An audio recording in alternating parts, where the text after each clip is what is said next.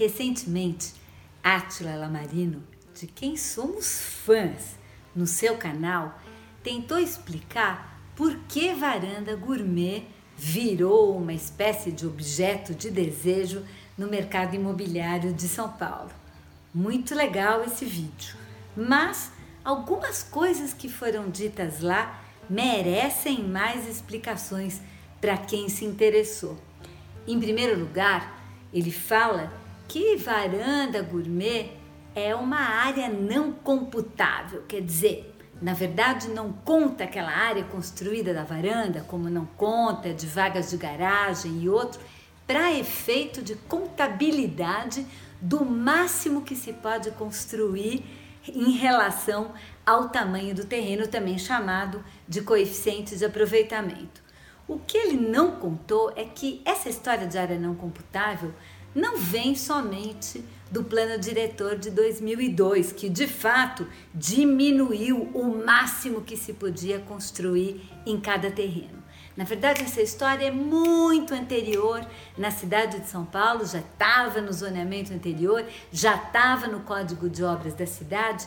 e mais não é só aquela, essa definição de área computável e não computável que acaba na prática boicotando aquilo que está escrito na lei e adaptando a uma necessidade, digamos, de burlá-la. Tem uma coisa muito mais importante determinante na paisagem da forma como se constrói os edifícios na cidade de São Paulo. E isso é a chamada Lei Adiron qual é a história? Você que está vendo um monte de edifícios mais isolados assim no meio do lote e em volta piscina, área coberta, espaço zen, redário, áreas de lazer como um modelo da verticalização de São Paulo, isso também tem uma história, e uma história que vem desde lá dos anos 70, quando pela primeira vez, em 1972, se aprovou na Câmara Municipal um zoneamento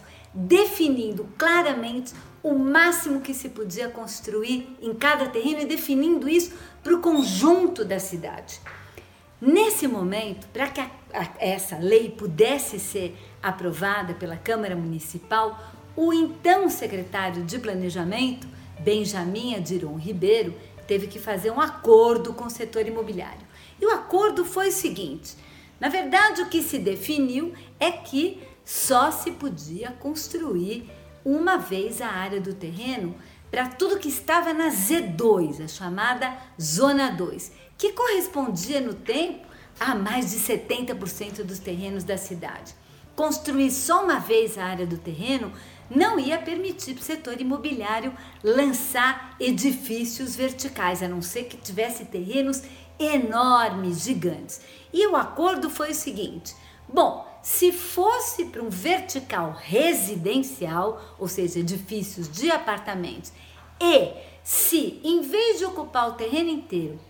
só fosse ocupado metade do terreno e deixasse em volta a área livre, então era possível construir duas vezes a área do terreno, ou seja, dobrar o coeficiente. Com isso, se constituiu na cidade de São Paulo o tal modelo dos edifícios mais isolados no lote e circundados por equipamentos e posteriormente vendidos como se fosse uma grande vantagem, um grande atributo, mas que na verdade viabilizavam né, construir muito mais. A tal da fórmula de Adiron continuou em vigor até o plano diretor de 2014, sem se mexer nela. Então, ela representou de fato um modelo, uma incidência no modelo de organização dos edifícios da cidade. É verdade também que todas essas áreas não computáveis, que aliás